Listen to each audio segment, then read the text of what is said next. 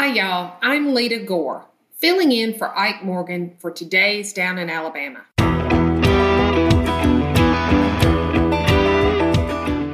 Get started right away today with some fun news out of Birmingham. Birmingham couple Ashley and Brittany Silfies were looking for a way to jumpstart their lives while providing for their family. They had the business idea to take photos made by Ashley and turn them into high quality paint by number kits. Their business, Pink Picasso Kits, grew quickly after an initial $1,500 investment. And before they knew it, their products have been named to Oprah's favorite things list for 2019. It made the list again in 2020. The duo even received an offer from investors from the gurus at Shark Tank, and it's no wonder. In 2019, the pair sold some $1.3 million in products, something that grew to 3.5 million in 2020. They made somewhere in the $5 million range in 2021, and the business is expected to grow 25% by the end of this year. Not content to rest on those accomplishments, the two have launched Wear Your Soul, a line of unique shoelaces and temporary shoe tattoos that can be applied to leather shoes and removed with nail polish remover. The company is also introducing a third line of paint by numbers kits called Violet Van Gogh. So that's a real Alabama success story.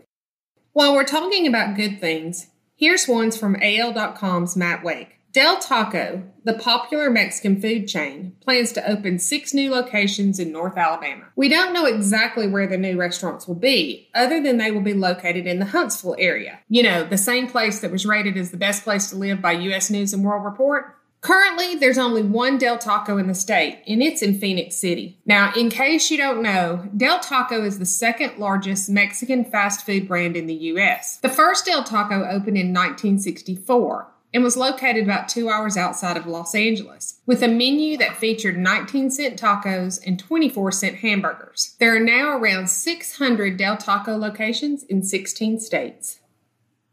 It's never too early to think about college football season, and it appears some Texas fans have kickoff times on their mind. Fans of the University of Texas Longhorns have started an online petition to try and convince Fox executives to change the time of the Alabama Texas game.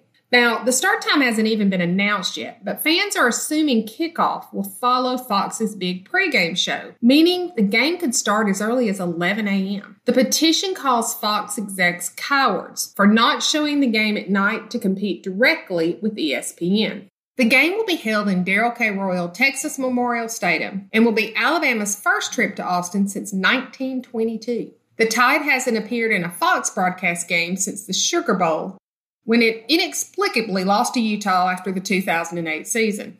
But as far as Texas, just be careful what you guys wish for. That's all we have today. Be sure to check in with AL.com throughout the day for the latest in what's happening around Alabama.